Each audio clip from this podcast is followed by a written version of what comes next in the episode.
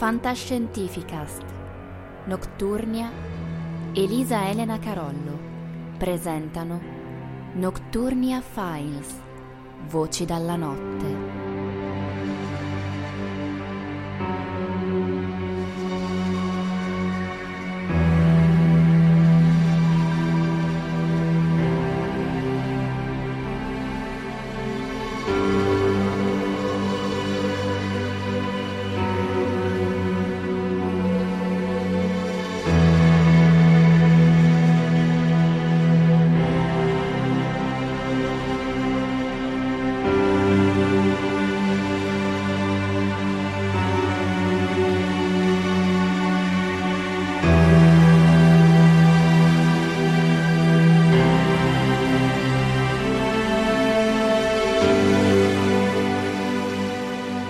siamo giunti al finale.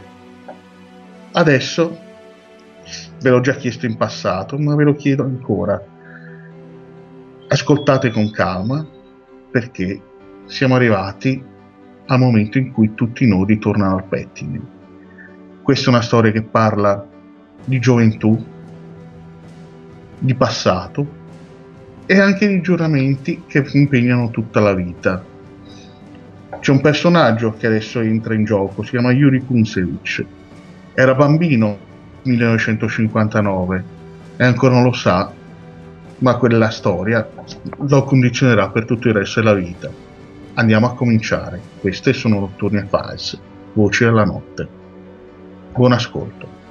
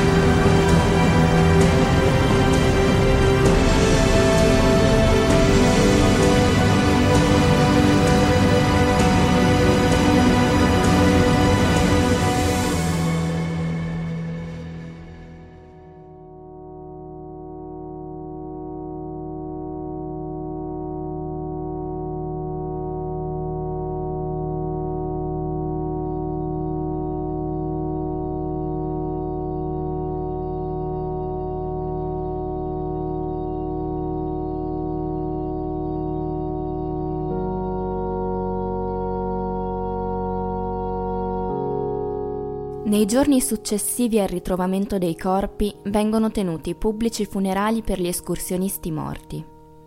Il clima è surreale. Le persone intervenute non possono fare a meno di notare la pelle dei morti, dotata di un innaturale ed intenso color bruno ramato, un'abbronzatura che stride col contesto generale. Così come stridono quelle capigliature diventate stranamente bianche di molti dei ragazzi ritrovati tra la neve. C'è un bambino tra la folla. Il suo nome è Yuri Kunsiewicz. Davanti alle bare che espongono i corpi straziati dei giovani alpinisti, Yuri Kunsiewicz compie un gesto tipico della sua età, un giuramento solenne. Yuri cercherà di fare in modo che quei nomi, quei volti, quella strana vicenda non vengano mai dimenticate. Il dodicenne Yuri Kunsiewicz ancora non lo sa ma quel giuramento lo impegnerà per il resto della sua vita. Ma quel dodicenne di Ekaterinburg non sarà il solo a rimanere imprigionato nelle spire di quella strana vicenda. Ben altre vite, diverse esistenze rimarranno sconvolte dall'incidente del monte Cholat Shechil. Troppe saranno le persone che non riusciranno a voltar pagina dopo aver ritrovato i nove cadaveri c'è Yuri Yefimovi Yudin che non riesce a darsi pace, convinto com'è di aver abbandonato i suoi compagni. Si chiama senso di colpa del sopravvissuto. Decenni dopo, gli psicologi di tutto il mondo sapranno benissimo di cosa si tratta. Lo inquadreranno tra le decine di complicazioni della mente umana. Troveranno perfino palliativi per curarlo. Ma nel 1959, nella profonda madre Russia, tutte queste cose ancora non si conoscono. C'è un altro degli amici di Dyatlov, uno studente di nome Moisei Axelrod, uno che ha partecipato alla prima missione di soccorso, quella infruttuosa organizzata dal Politecnico che decide di investigare per conto suo. Rimane anche il tecnico Lev Ivanov, che continua ad urlare al mondo esterno di aver rinvenuto sui corpi e sui vestiti degli alpinisti morti abnormi tracce di radiazioni difficilmente spiegabili in natura. Ma il mondo esterno, in quel vero e proprio dialogo tra sordi che è stata la guerra fredda, non gli risponde. Anche un altro dei soccorritori, uno di quelli che ha partecipato alla spedizione della polizia, e cioè il giornalista Yuri Yarovoi, comincia a raccogliere dati ed informazioni per conto proprio. Si diffondono voci a livello non ufficiale nell'Unione Sovietica che da poco ha seppellito anche Stalin. E come sempre accade quando le voci sono incontrollate, viene detto veramente di tutto, ed anche il suo contrario. Circola perfino la voce che, oltre a quelle ufficiali della spedizione, sia stata ritrovata un'ulteriore macchina fotografica. Qualcuno parla addirittura di una cinepresa, un congegno di proprietà privata di uno dei nove escursionisti morti, che potrebbe dare ulteriori risposte. Effettivamente, accanto al corpo di Alexandr Zalatariev viene rinvenuta una macchina fotografica che il giovane ha comprato per conto suo e che non fa parte della dotazione ufficiale della spedizione. Purtroppo però l'esposizione all'umidità ha danneggiato senza possibilità di recupero il rullino. Le uniche fonti di informazione saranno e rimarranno i diari e la macchina fotografica ufficiale. Quello che è certo, il dato sicuro, è che il governo sovietico dichiara off limits l'area dell'incidente, almeno fino al 1962. Per anni nessuna persona non autorizzata potrà lontanamente avvicinarsi al Cholat Shachil.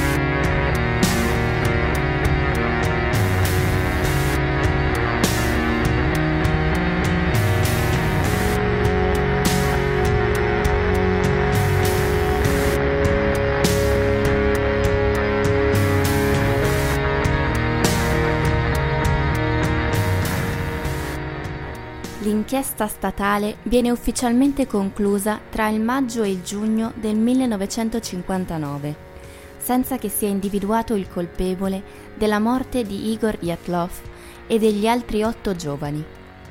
Si parla genericamente di una forza sconosciuta ed irresistibile che ha causato il decesso dei nove escursionisti. Dopo la conclusione dell'inchiesta, con il KGB che definisce l'intero caso come riservato, il fascicolo con tutta la pratica viene inviato in un archivio a prendere la polvere per decenni.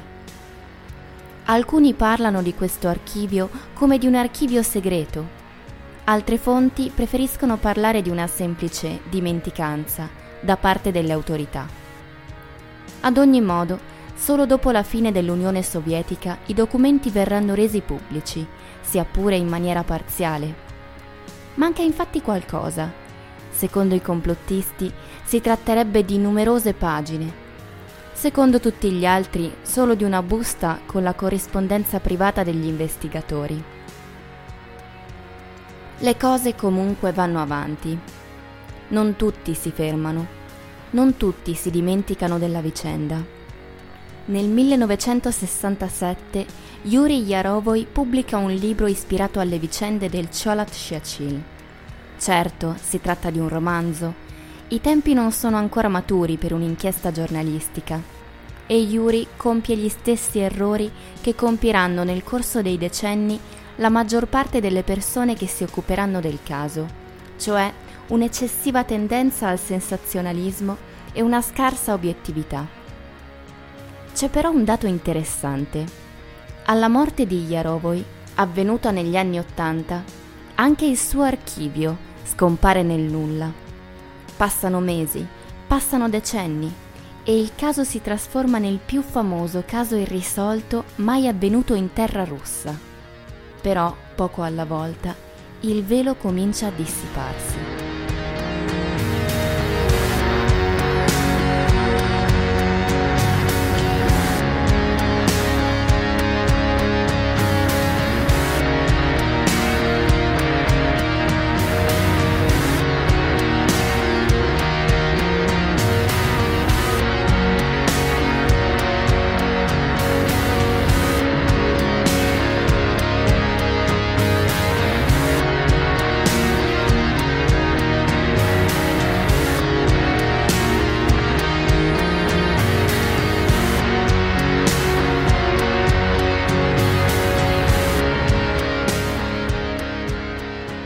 Innanzitutto, alcuni scienziati riescono a spiegare come mai alcuni dei corpi ritrovati nella neve risultavano solo parzialmente vestiti o comunque vestiti in maniera non adatta ad un clima come quello degli Urali in inverno. Si tratterebbe di un fenomeno rarissimo, non completamente riconosciuto da tutti, ma già analizzato in alcuni casi similari e conosciuto sotto il nome di paradoxical undressing oppure undressing paradossale o svestimento paradossale. In buona sostanza si tratterebbe di una reazione dei vasi sanguigni dei muscoli umani, che sottoposti ad un'improvvisa situazione di ipotermia estrema si aprirebbero per vasodilatazione, per mandare sangue a tutte le posizioni periferiche del corpo. Il risultato finale? Una persona che dovesse passare da un momento all'altro, da un ambiente a temperatura normale a uno con temperature polari, almeno ad uno stadio iniziale avrebbe l'erronea sensazione di provare caldo, mentre nella realtà il suo organismo sta morendo assiderato. E se ci pensate bene, i nove escursionisti in pochi secondi erano passati dalla relativa protezione di una tenda ermeticamente sigillata ad un ambiente esterno in cui la temperatura era quantificabile almeno tra meno 25 e meno 30 gradi sotto lo zero, in piena tempesta. E per quanto riguarda l'alta percentuale di radiazioni rinvenuta tra i vestiti? Alcuni ricercatori ritengono di poter rispondere anche su questo particolare. Si comincia con una piccola informazione si scopre che uno dei nove alpinisti, e cioè Yuri Alexievich Krivamishenka, ha lavorato per un paio d'anni presso una centrale nucleare segreta, la famigerata Chelyabinsk 40, un luogo oggi divenuto tristemente noto per i ripetuti incidenti e per le ancora più ripetute dispersioni energetiche di cui solo oggi siamo a conoscenza. Questo spiegherebbe, almeno parzialmente, il livello di radiazioni riscontrati sui vestiti dei cadaveri. Dopotutto, nel 1959, in quanti erano veramente coscienti dei rischi, degli effetti e delle conseguenze del nucleare? Quali erano i protocolli di sicurezza? Quali erano le protezioni che i siti, segreti o meno che fossero, applicavano nei confronti dei propri dipendenti? Negli anni 50 il nucleare per molti aspetti era ancora una vera e propria terra incognita, sia per l'Unione Sovietica che per gli Stati Uniti. Logico quindi immaginare che i vestiti di un umile dipendente di una centrale nucleare conservassero tracce di radioattività.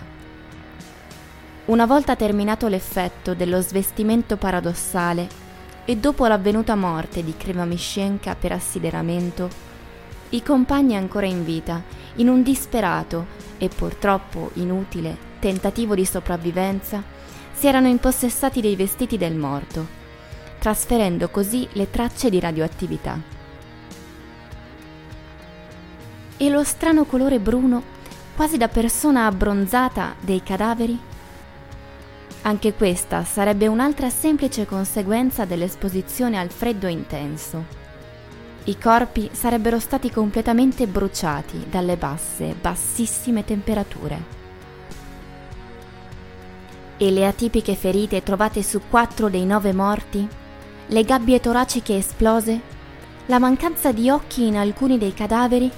La lingua asportata a Lyudmila Dubinina? probabilmente eventi anch'essi spiegabili in maniera razionale.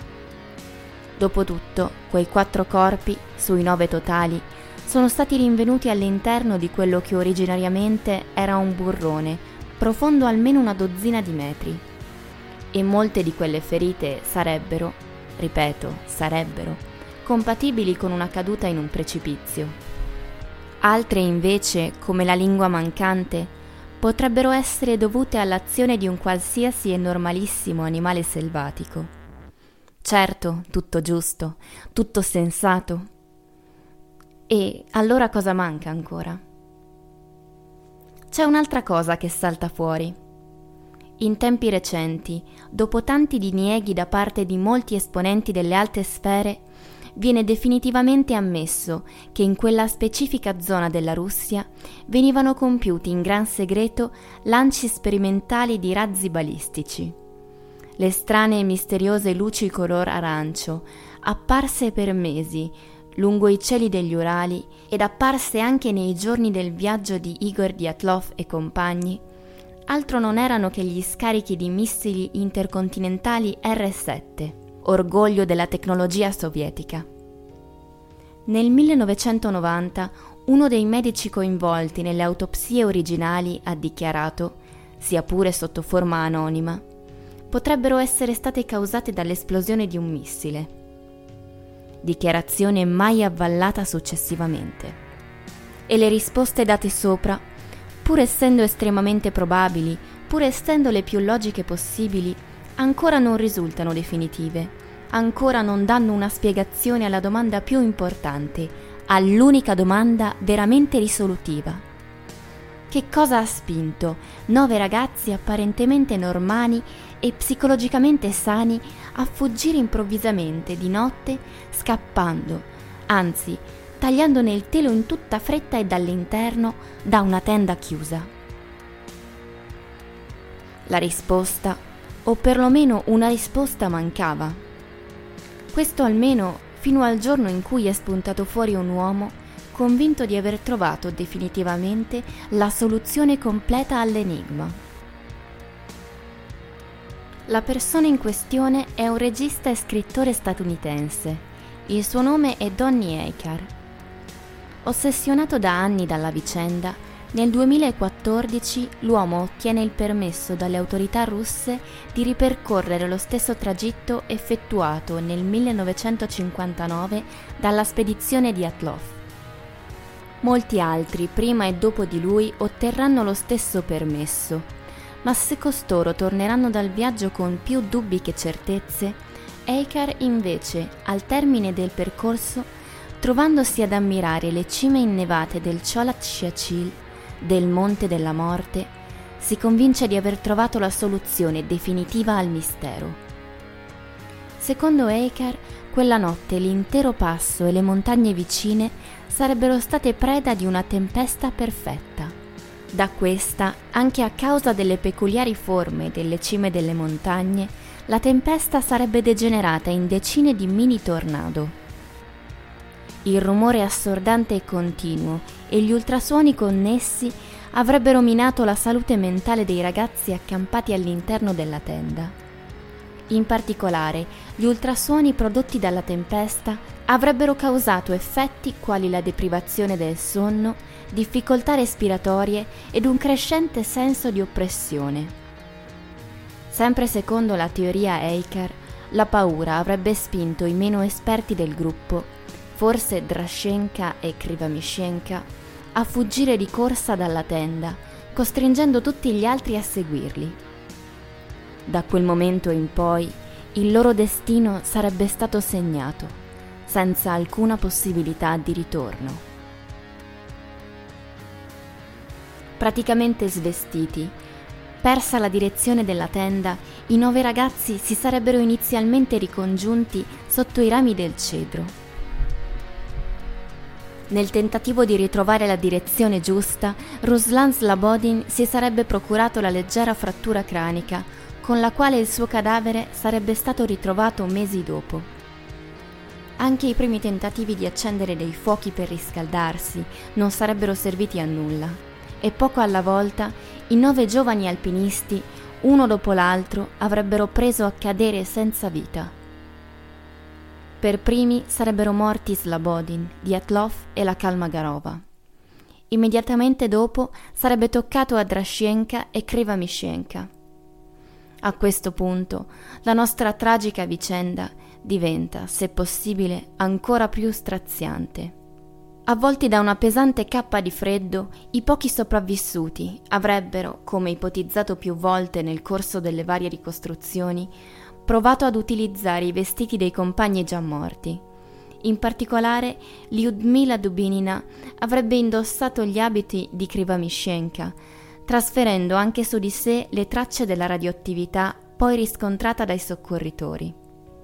I quattro ancora in vita, non potendo ritrovare la tenda, avrebbero cercato rifugio nel bosco, ma ad attenderli avrebbero trovato solo il crepaccio. Nel cadere, la morte sarebbe stata quasi immediata per la Dubinina e per Nikolai Vladimirovich Thibaut-Brignol, mentre invece Alexandr Sergeyevich Kalevatov sarebbe sopravvissuto alla caduta, rimanendo però gravemente ferito. La tragedia si è ormai quasi conclusa. Resta però lo spazio per un piccolo atto di coraggio e di umanità. Rimarrebbe ancora il più vecchio del gruppo, Alexandr Alexandrovich Semen Zalatariev. L'uno sarebbe nemmeno uno studente, non è iscritto al Politecnico di Sverdlovsk, non fa parte del gruppo agonistico di Dyatlov e degli altri è semplicemente una guida alpina che ha accettato di accompagnare gli studenti per quel viaggio per acquisire dei vantaggi successivi. Tra tutti è anche l'escursionista più esperto ed è quello che forse avrebbe le maggiori possibilità di sopravvivere se si muovesse. Eppure, vedendo Kalevatov moribondo, decide di fermarsi, lo copre come può, con gli abiti tolti a Lyudmila Dubinina e resta vicino a lui ad aspettare l'alba. Quando, mesi dopo, giungeranno i soccorsi, troveranno i due cadaveri a pochissimi centimetri l'uno dall'altro. Così finirebbe la storia. Almeno secondo le più probabili ricostruzioni. Ma non ci sono testimoni e quindi il caso rimane irrisolto.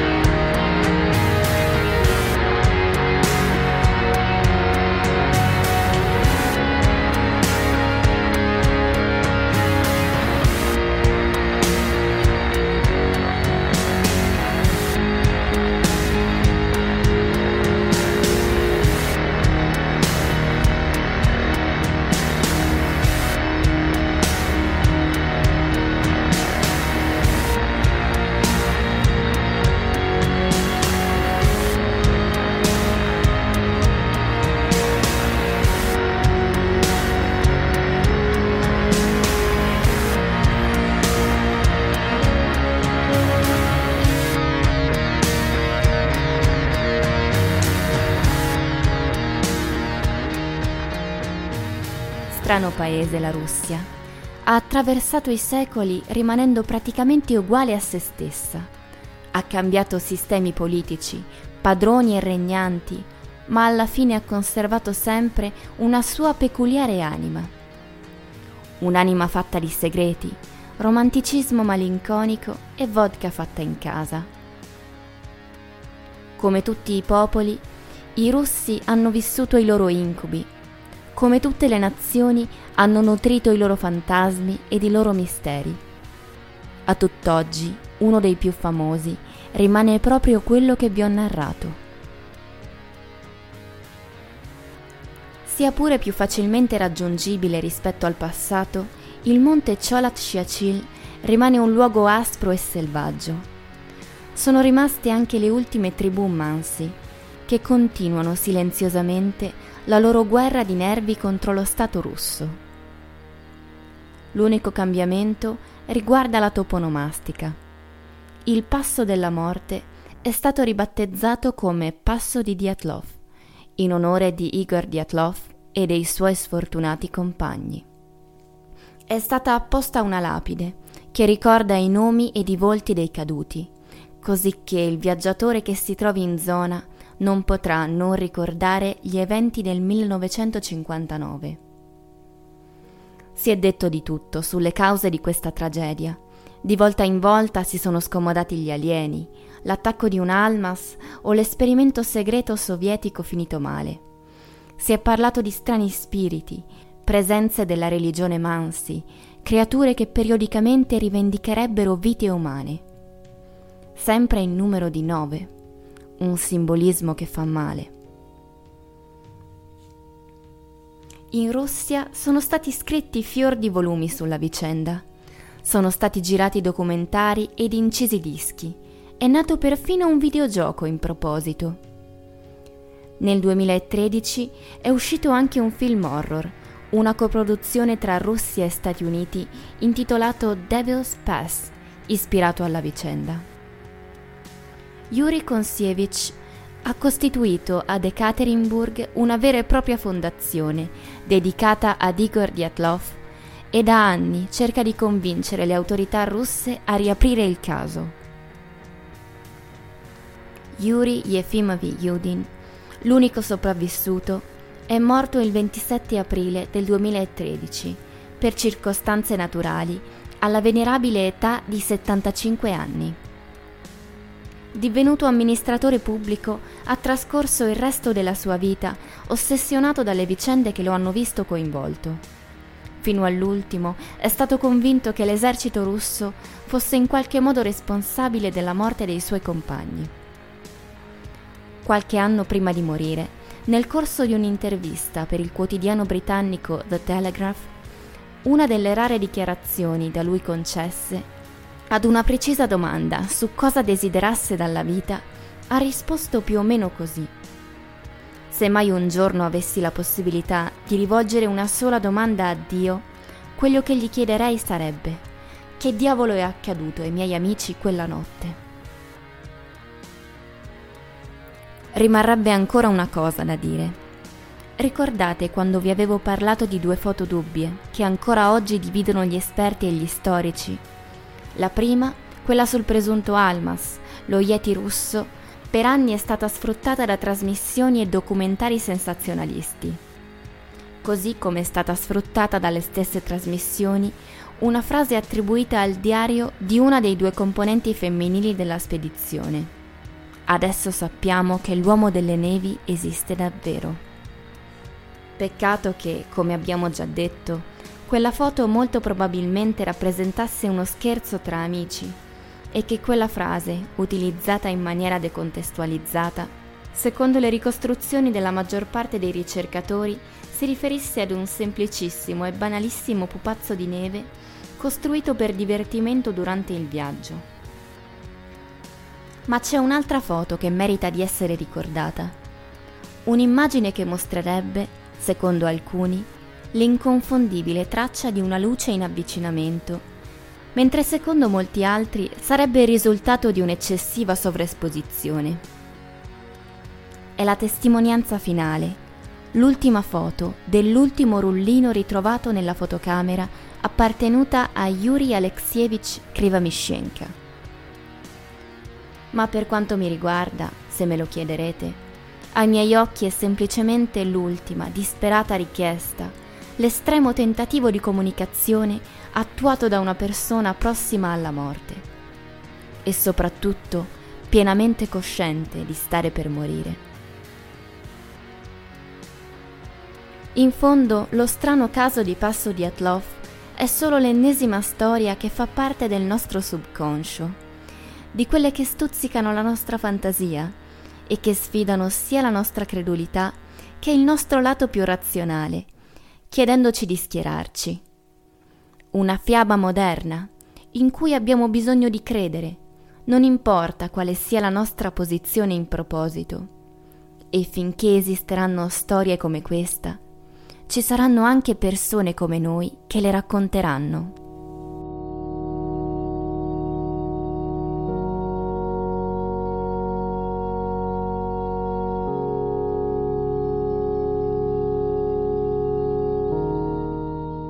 Eccoci qua.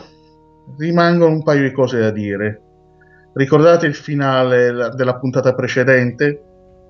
si era parlato di una foto strana, quella che ritrarrebbe un presunto Almash, uno Yeti russo.